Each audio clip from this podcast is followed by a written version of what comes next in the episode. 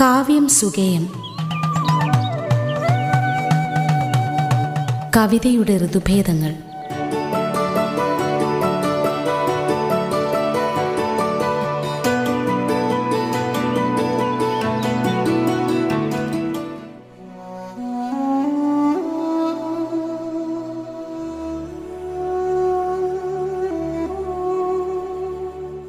വണക്കം.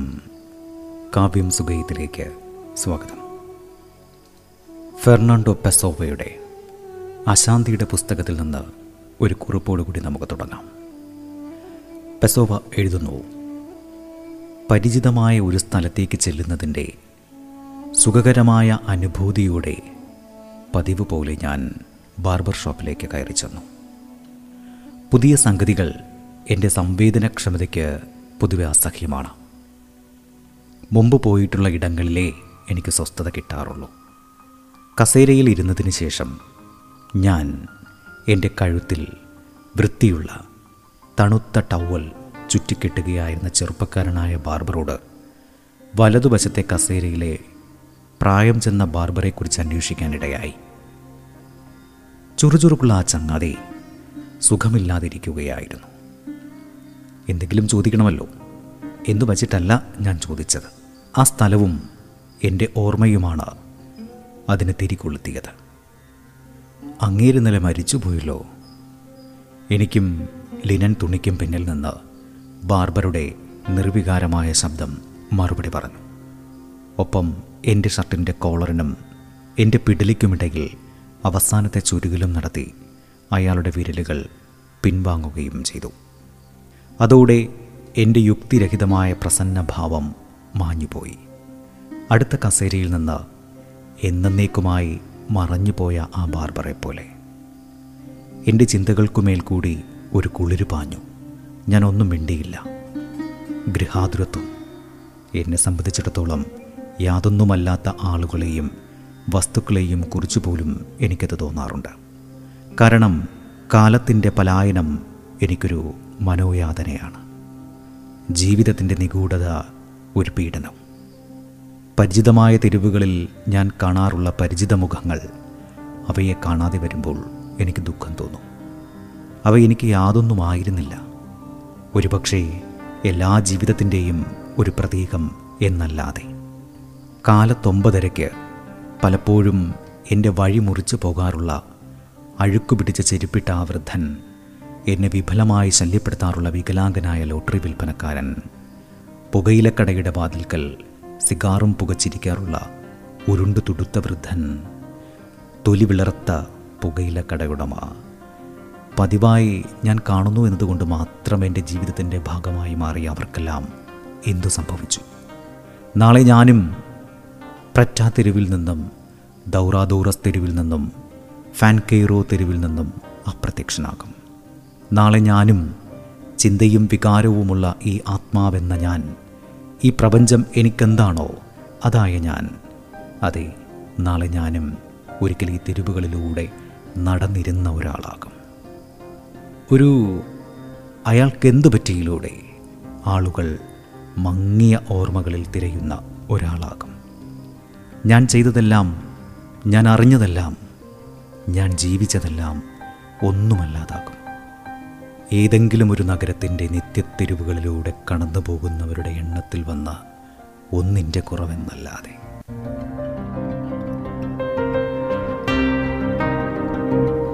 ഫെർണാണ്ടോ പെസോവയുടെ അശാന്തിയുടെ പുസ്തകത്തിൽ നിന്നുള്ള ഒരു ഭാഗമാണ് നമ്മൾ കേട്ടത്. ഇത് പരിഭാഷപ്പെടുത്തിയത് വി രവികുമാറാണ്. ഇനി നമുക്ക് ആനുകാലികങ്ങളിൽ വന്ന കവിതകളിലൂടെ കടന്നു പോകാം. സമകാലിക മലയാളം വാരികയിൽ വന്ന കവിതകളിൽ ഒന്ന് വായിക്കാം. പരാജയശ്രീലാളിതം. കുഞ്ഞിപ്പാലു ഇളയപ്പന്. വർഗീസ് ആൻ്റണിയാണ് കവി. കവിത വായിക്കാം. പരാജയശ്രീലാളിതം.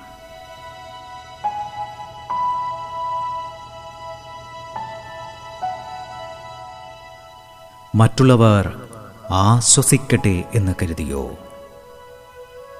അയാൾ ഇത്രയേറെ ശ്വാസം മുട്ടിയത്? അപരൻ്റെ ദാഹം അകറ്റാനോ ദാഹിച്ചത്? പട്ടിണി കിടക്കുന്നവരെ ഊട്ടി പലപ്പോഴും പട്ടിണിയായി. മറ്റുള്ളവർക്കും ധരിക്കണമല്ലോ എന്നു ധരിച്ച് നാമമാത്രമായി ധരിച്ചു, ചിലപ്പോൾ തെറ്റിദ്ധരിച്ചു. എല്ലാവർക്കും പാർക്കണമെന്ന് പാർത്തു പാർത്ത് പാർപ്പിടമില്ലാത്തവനായി. നാട്ടുകാർക്കെല്ലാം ഉപജീവനം വേണമെന്ന കടും പിടുത്തം കൊണ്ട് കടം കൊടുക്കുന്നവരെ ഉപജീവിക്കേണ്ടി വന്നു. ജീവിതം അപകടത്തിലായി.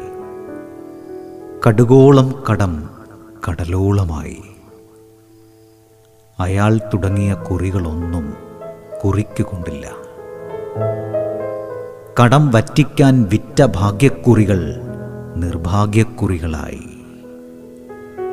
കടം വറ്റിക്കാൻ വിറ്റ ഭാഗ്യക്കുറികൾ നിർഭാഗ്യക്കുറികളായി. നഷ്ടമുണ്ടായപ്പോഴൊക്കെ അയാൾ സന്തോഷിച്ചു. ആർക്കൊക്കെയോ ലാഭമുണ്ടായല്ലോ. ലാഭമുണ്ടായപ്പോഴൊക്കെ ദുഃഖിച്ചു. ആരുടെ നഷ്ടമാണ് തൻ്റെ ലാഭം?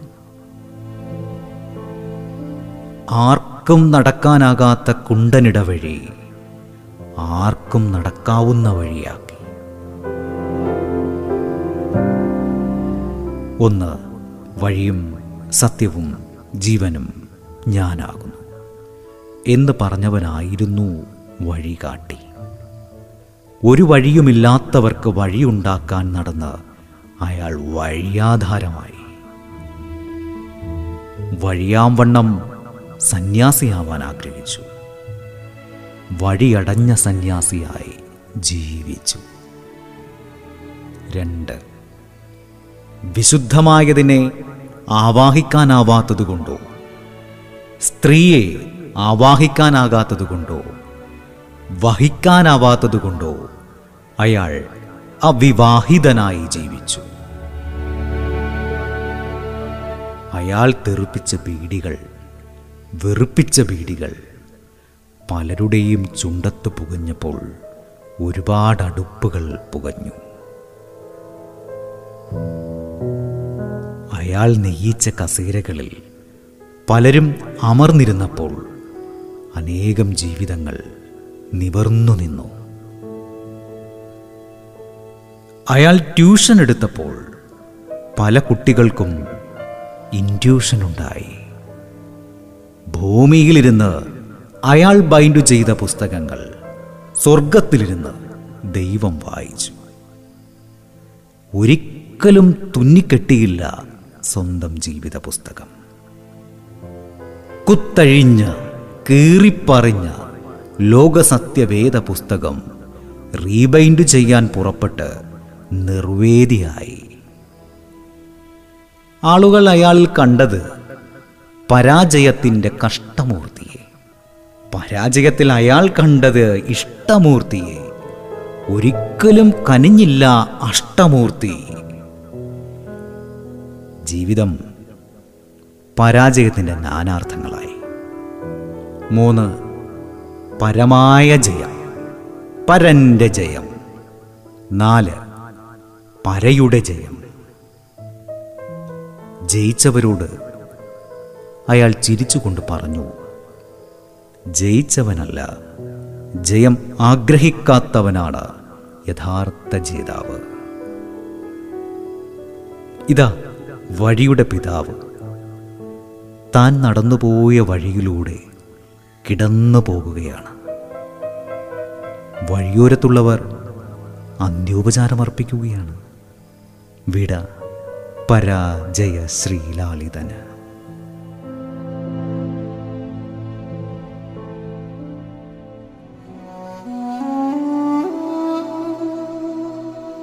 വർഗീസ് ആൻ്റണി എഴുതിയ പരാജയശ്രീലാളിതം എന്ന കവിതയാണ് നമ്മൾ കേട്ടത്. ഇത് അച്ചടിച്ചു വന്നത് സമകാലിക മലയാളം വാരികയിലാണ്. ഈ കവിതയിലേക്ക് വർഗീസ് ആൻ്റണി എത്തിപ്പെട്ടതിനെക്കുറിച്ച് നമ്മോട് പറയും. ബിബ്ലിക്കലായി പറഞ്ഞാൽ പണിക്കാർ ഉപേക്ഷിച്ച കല്ലിനെ മൂലക്കല്ലാക്കി മാറ്റലാണ് കവിത.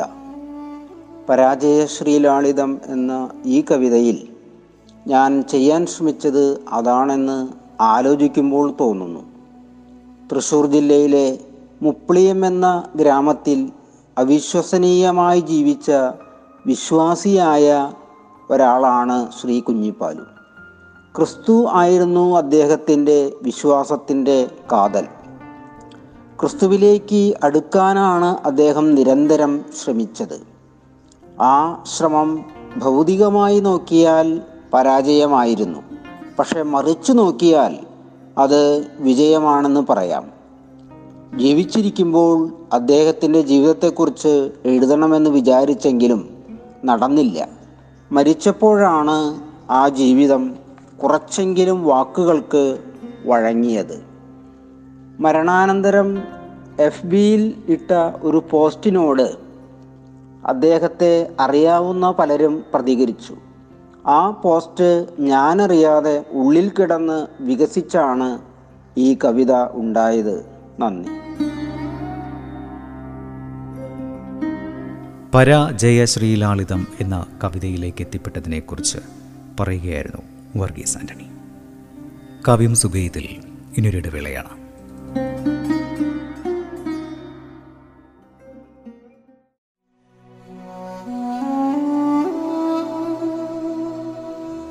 റേഡിയോ കേരളയിൽ നിങ്ങൾ കേട്ടുകൊണ്ടിരിക്കുന്നത് കാവ്യം സുഗേയം.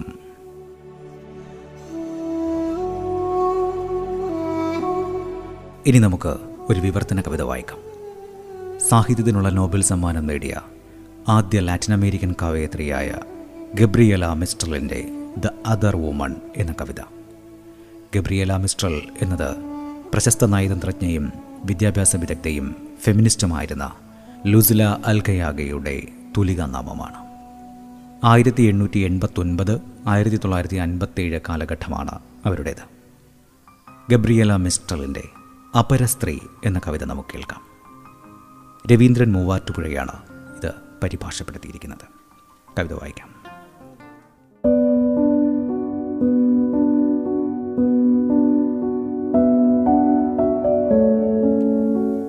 എന്നിലുള്ള ഒരുവളെ ഞാൻ വധിച്ചു. എനിക്കവളെ ഇഷ്ടമല്ലായിരുന്നു.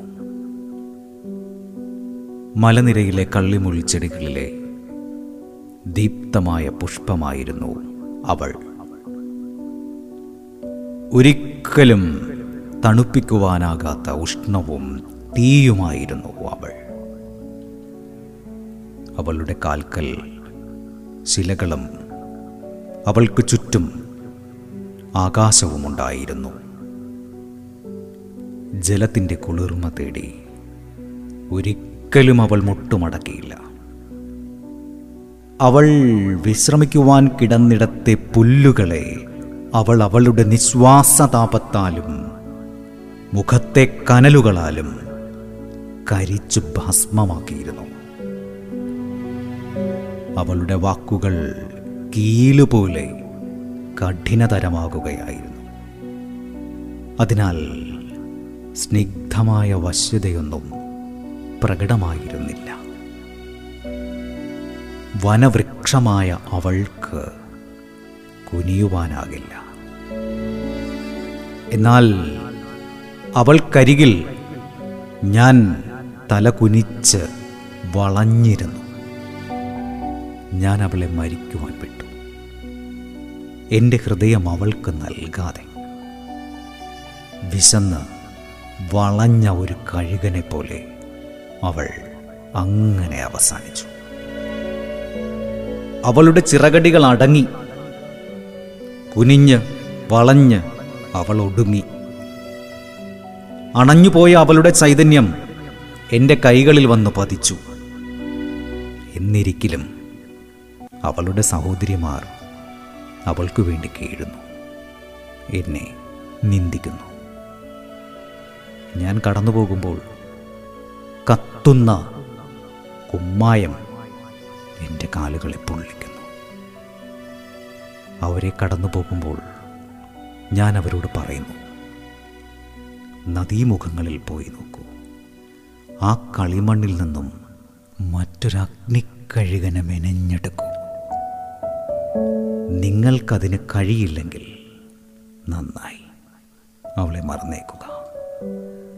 ഞാൻ അവളെ വധിച്ചു, നിങ്ങളും അവളെ കൊല്ലുക.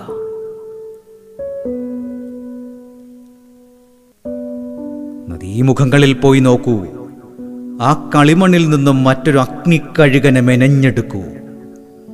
നിങ്ങൾക്കതിന് കഴിയില്ലെങ്കിൽ നന്നായി, അവളെ മറന്നേക്കുക. ഞാൻ അവളെ വധിച്ചു, നിങ്ങളും അവളെ കൊല്ലുക.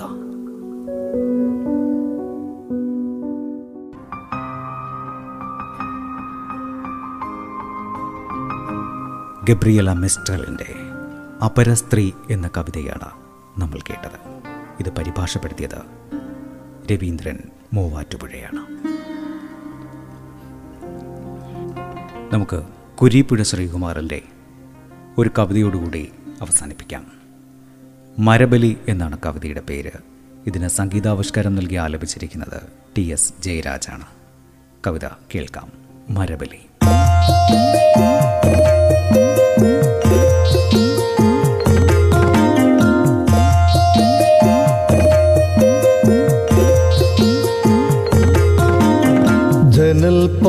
ിക്കപ്പുറത്തെ നവംബർ കാറ്റ്,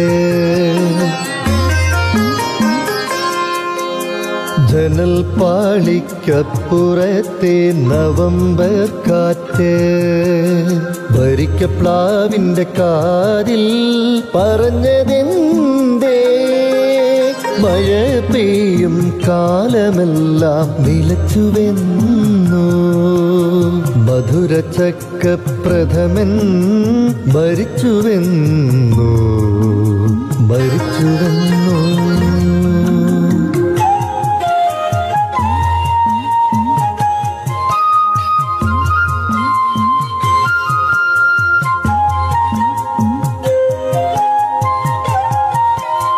തണലത്തെ കളിക്കൂട്ടം കവിഞ്ഞുവെന്നു, തമിഴ്നാടൻ ബിസ്കറ്റായി ജനിക്കുമെന്നോ, പറഞ്ഞു തീരുന്നതിൻ മുൻപ് എവിടെ നിന്നോ, മരബലി നടപ്പാക്കാൻ മനുഷ്യരെത്തി. കാവ്യം സുഗീതത്തിന്റെ ഈ ലക്കം നമുക്കിവിടെ അവസാനിപ്പിക്കാം. അടുത്ത ലക്കം പുതിയ സാഹിത്യ വിശേഷങ്ങളുമായി നമുക്ക് ഒത്തുചേരാം. ഭരിക്കപ്ലാവിൻ്റെ കാതിൽ പറഞ്ഞതെന്തേ, മഴ പെയ്യും കാലമെല്ലാം നിലച്ചുവെന്നു.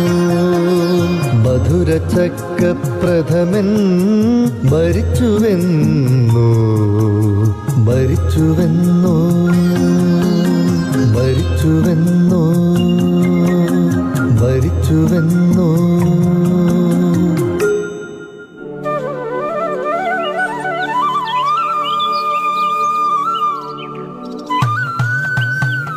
കാവ്യം സുഗേയൻ, കവിതയുടെ ഋതുഭേദങ്ങൾ. അവതരണം ആവിഷ്കാരം ഉണ്ണിപ്രശാന്ത്, ശബ്ദമിശ്രണം അമൽനാഥ് ആർ.